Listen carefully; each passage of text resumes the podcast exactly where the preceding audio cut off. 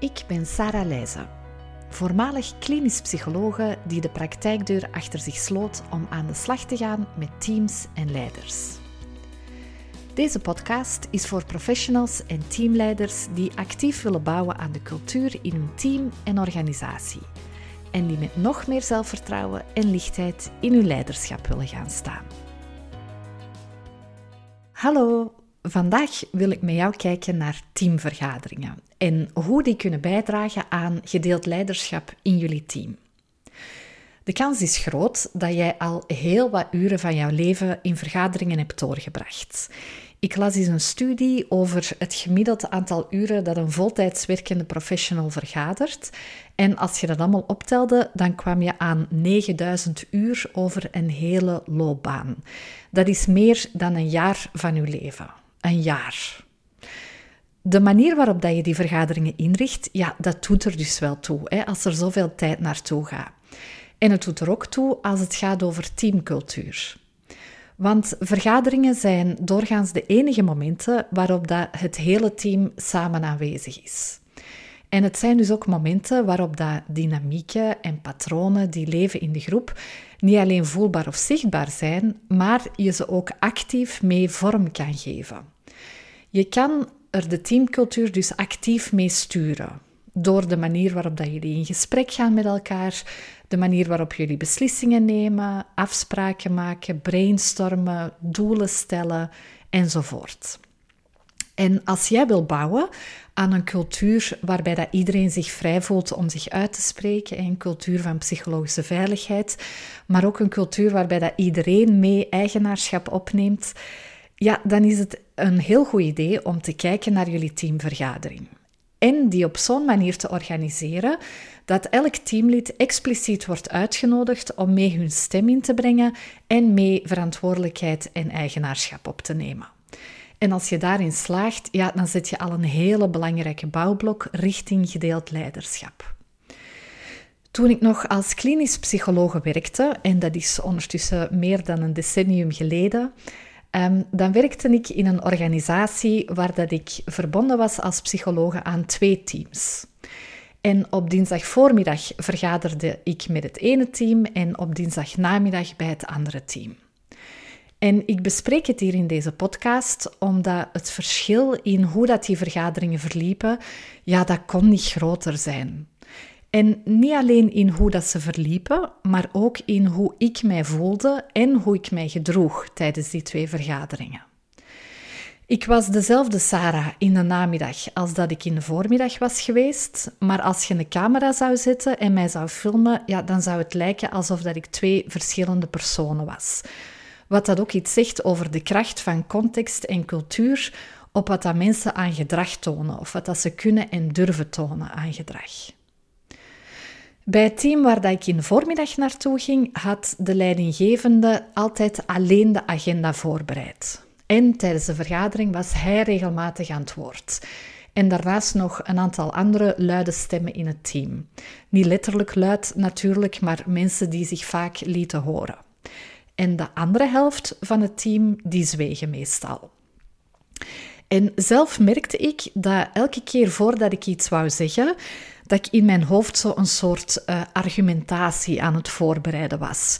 Want ik wou geen slecht figuur slaan door iets te zeggen dat naast de kwestie was, of ik wou liefst ook niks zeggen waar dat direct een ja maar op zou volgen, zoals dat wel vaker het geval was geweest. Dus ik was eigenlijk in die vergaderingen veel stiller dan dat ik van mezelf gewend was en eigenlijk voelde ik me daar vaak klein en onzeker. Het thema psychologische veiligheid speelde daar sterk. Er werden bijvoorbeeld ook regelmatig van die scherpe, sarcastische opmerkingen of mopjes gemaakt. Als iemand iets zei dat inging tegen hoe de leidinggevende en de meer verbale collega's naar iets keken. Die grapjes werden ook buiten de vergadering gemaakt. Dus die dynamiek die speelde eigenlijk voortdurend in dat team. De manier van vergaderen was dus een uiting van de cultuur die er al was. En dat was een cultuur waarbij dat enkele teamleden, waaronder dus ook de leidinggevende, een sterke invloed hadden op wat dat als wel of niet oké werd gezien. en veel van de andere teamleden daardoor zo wat kop in kas deden. Hè, onder de radar blijven, um, omdat ze niet het onderwerp wilden worden van die grapjes of van, van op, opmerkingen. Mezelf in kluis. Niet bepaald een cultuur van gedeeld leiderschap dus. Maar in de namiddag ging ik naar het andere team. En daar was de afspraak dat iedereen van het team agendapunten kon agenderen op een document op de gedeelde schijf. En tijdens de vergadering was er een structuur waarbij binnen elke casus, elke jongere die we bespraken, iedereen kort uitgenodigd werd om hun perspectief te delen. En vervolgens werd er dan samen beslist rond aanpak en vervolgstappen. En als je een soort heatmap zou gemaakt hebben van de interacties, dan zou je hier zien dat het gesprek en de verdeling van de spreektijd veel meer gelijk verdeeld was in het hele team. Tegenover het andere team in de voormiddag, waar dat het gesprek vooral tussen enkele teamleden plaatsvond. En zelf zat ik ook veel meer op mijn gemak op mijn stoel. Ik was eigenlijk niet bezig met hoe wat ik zei zou overkomen. Ik was vooral gefocust op goede beslissingen nemen voor de jongeren. Want dat was tenslotte onze kernopdracht daar. En dus ik nam gewoon actief deel aan de gesprekken. Ik voelde mij verbonden met het team. En als er een beslissing gemaakt werd, ja, dan wist ik telkens ook heel goed waarom dat die gemaakt werd. En kon ik mij er ook achter zetten, want ik had mee de mogelijkheid tot inspraak gehad. En zo na die vergaderingen op dinsdagavond, ja, ik voelde mij vaak zo wel energiek en vrolijk, terwijl dat ik mij smiddags na de vergadering van de voormiddag eerder leeg en moe voelde. Twee vergaderingen, twee heel andere belevingen, met ook een heel ander effect op hoe gedragen dat de beslissingen achteraf werden uitgevoerd door het team. Nu, vergaderingen zijn een reflectie van bestaande patronen. En tegelijkertijd versterken ze die ook, doordat ze bepaalde gewoontes al dan niet in stand houden. Verander dus je manier van vergaderen en je verandert die patronen. Je verandert de cultuur. In deze podcast wil ik met jou kijken hoe je jullie teamvergadering kan inzetten als een hefboom naar gedeeld leiderschap. En met gedeeld leiderschap bedoel ik dat iedereen van het team mee eigenaarschap opneemt, actief mee nadenkt en naar oplossingen zoekt. Dat iedereen mee de boot blijft besturen, ook als het stormt op zee. En het is het tegenovergestelde van achteroverleunen en uitchecken, bijvoorbeeld tijdens overlegmomenten. En dat achteroverleunen of uitchecken, dat doen mensen om verschillende redenen. Bijvoorbeeld omdat ze niet gerust zijn dat hun inbreng ook echt gewaardeerd zal worden. Of omdat ze vinden dat het aan de leidinggevende of het management is om bepaalde problemen op te lossen. Want ja, die worden er tenslotte voor betaald. Enzovoort. Als jij graag wil dat het voor het team vanzelfsprekend is dat problemen enkel opgelost kunnen worden als iedereen mee nadenkt en oplossingen zoekt, dan zijn hier vier elementen die je in jullie vergaderingen kan inzetten die daaraan kunnen bijdragen. En die je, als je wil, al op jullie eerstvolgende teamvergadering zou kunnen inzetten. Het eerste element is het co-creëren van de agenda.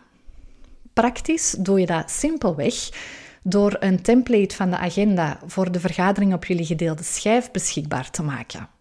Met de uitnodiging om punten die je collega's graag op de vergadering willen bespreken, daar aan te vullen.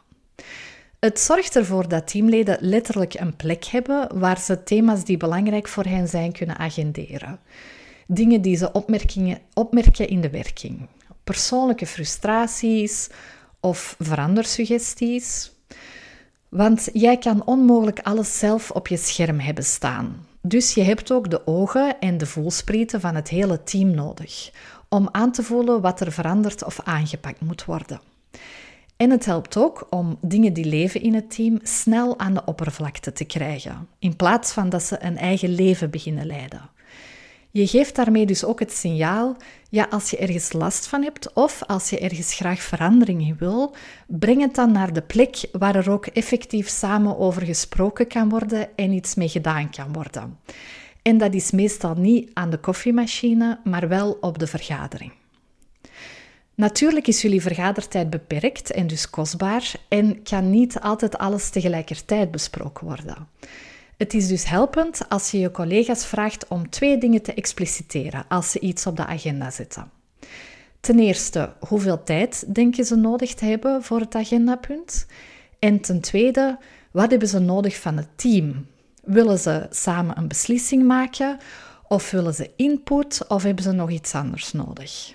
Met vervolgens dan ook de afspraak dat als in het schabloon van de agenda blijkt dat de tijd eigenlijk al vol zit, dat dat betekent dat je ofwel je thema naar de vergadering erna verplaatst, of als het dringend is, dat je vraagt aan een collega of dat hun agendapunt kan schuiven naar de volgende meeting.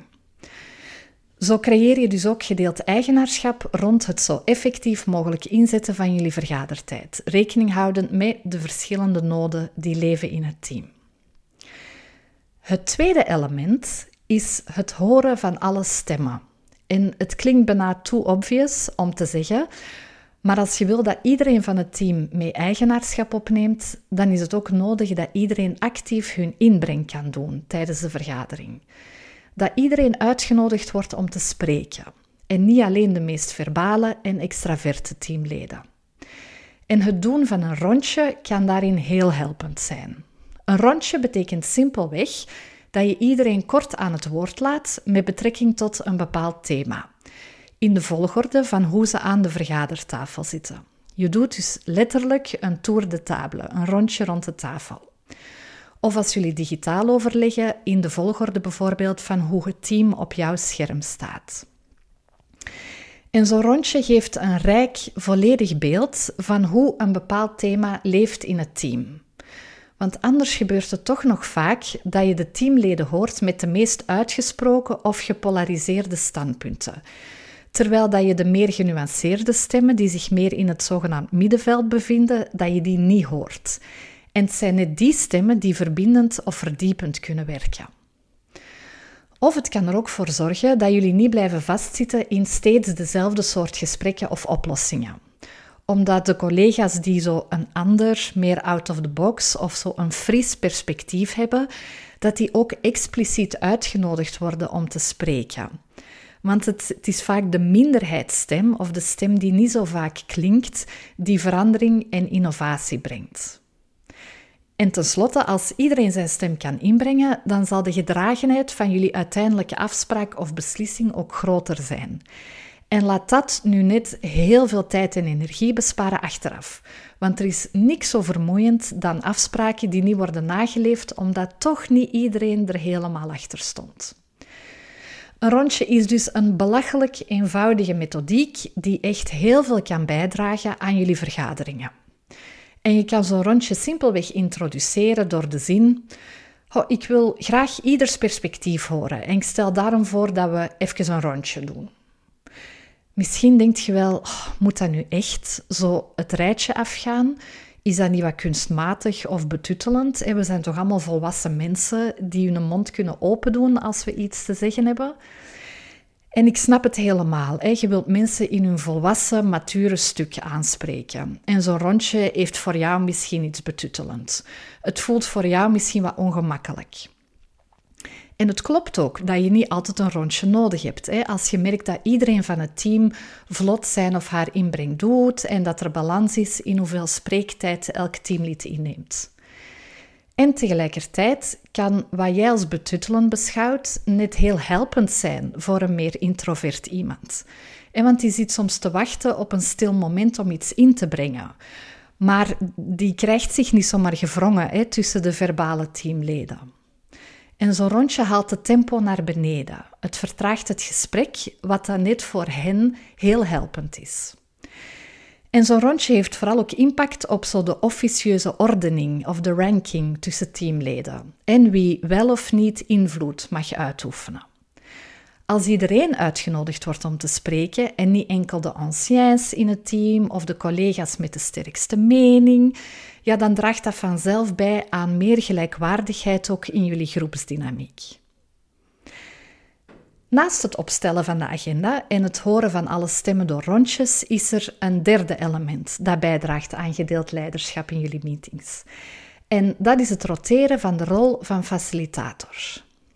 Nu, allereerst, ik ben zelf grote fan van het expliciet toekennen van de rol van facilitator tijdens de teamvergadering.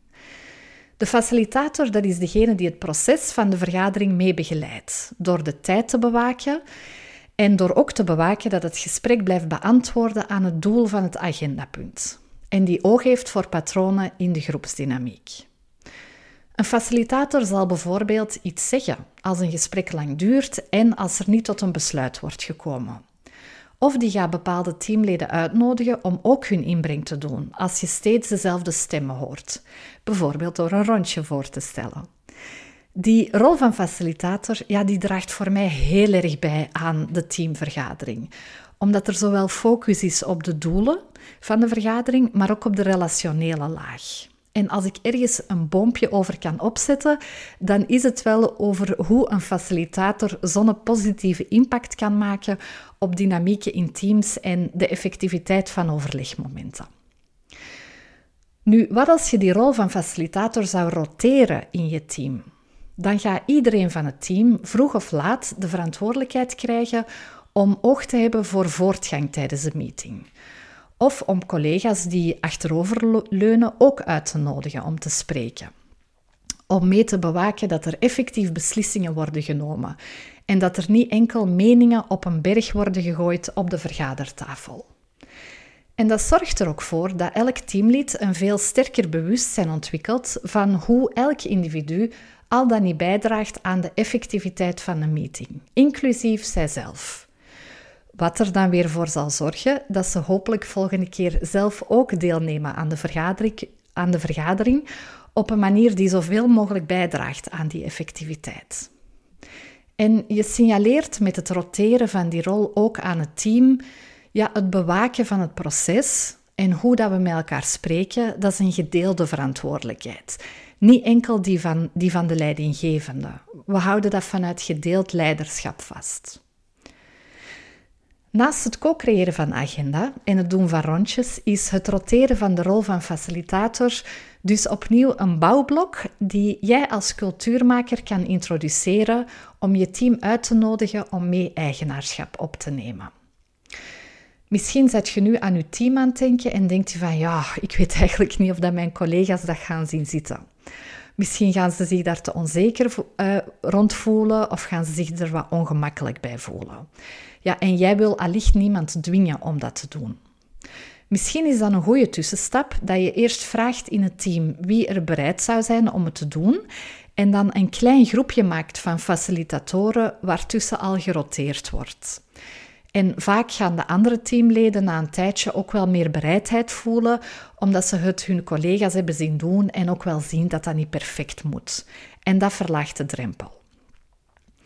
Dat brengt ons bij het vierde en laatste element dat kan bijdragen aan gedeeld leiderschap tijdens de vergadering.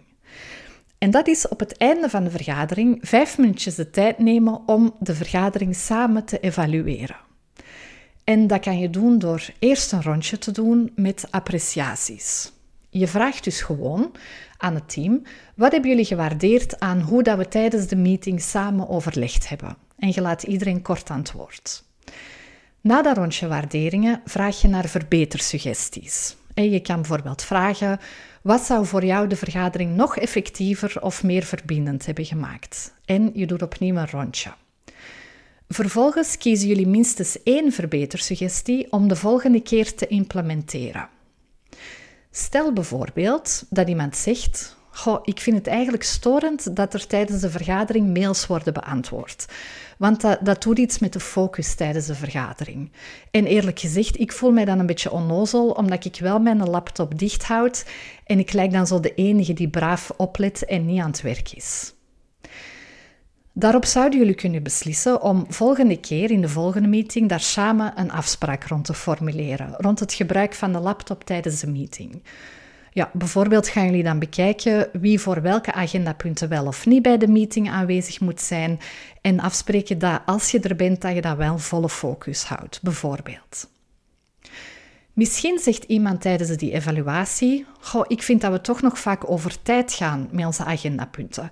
Ik denk dat we de tijd nog beter kunnen bewaken. Ja, dan kunnen jullie misschien afspreken om naast de rol van de facilitator ook nog de rol van tijdsbewaker aan te duiden. Iemand die letterlijk de tijd bewaakt en signaleert wanneer jullie over tijd dreigen te gaan rond een bepaald agendapunt. Nu, door op het eind van je vergadering vijf minuutjes daarvoor te nemen, en ik zeg vijf minuutjes, dat betekent wel dat je dat best strak faciliteert, hè? Dat, dat, geen, ehm, dat dat geen hele dialoog wordt. Als je het goed faciliteert, kan het in vijf minuten. En door die tijd te nemen, doe je drie dingen. Ten eerste, zorg je ervoor dat jullie stap voor stap jullie manier van vergaderen gaan fine-tunen zodat die manier van vergaderen steeds meer bijdraagt aan connectie in het team, maar zeker ook aan de doelgerichtheid in het team. Ten tweede ga je de gewoonte installeren in het team om zo vanuit een soort metaperspectief te reflecteren over hoe jullie met elkaar in gesprek gaan. En samen ook verantwoordelijkheid te nemen voor de kwaliteit van dat gesprek of van die dialoog. Dus je signaleert daarmee dat de manier waarop dat we dat hier samen doen, dat vergaderen, die beslissingen nemen enzovoort, dat is wel degelijk belangrijk. En je nodigt iedereen van het team expliciet ook uit om daaraan bij te dragen, aan de kwaliteit daarvan. En ten derde creëer je opnieuw ruimte om zaken bespreekbaar te maken rond jullie manier van vergaderen. Ja, en Anders zouden teamleden daar misschien mee blijven zitten. Als ik mij zit te ergeren omdat mijn collega op zijn laptop zit, maar ik, heb geen, ik word niet uitgenodigd om dat te delen, ja, dan ga ik dat misschien voor mij houden. Want het is ook wel spannend om dat te zeggen. Maar door zo'n evaluatie te doen, word ik expliciet uitgenodigd en dat maakt het veel makkelijker. En dat verhindert ook dat kleine ergernissen echt grotere frustraties worden die in de weg komen te zitten van de connectie. Voilà, dat waren ze. Vier manieren om jullie meetings als hefboom te gebruiken voor meer gedeeld leiderschap. Ja, ik ben benieuwd welke dingen jullie nu al toepassen en welke nieuwe dingen, um, met welke nieuwe dingen dat je mogelijk aan de slag wilt. Ik wens jullie alvast heel, heel, heel veel succes ermee. Vond je deze podcast waardevol? Je zou me echt een super groot plezier doen door een review achter te laten op Spotify of Apple Podcast of door erover te delen op LinkedIn of Instagram. Zo kunnen de juiste mensen deze podcast sneller vinden. En als je nog meer inspiratie in je inbox wil ontvangen, abonneer je dan op mijn nieuwsbrief. Link staat in de show notes.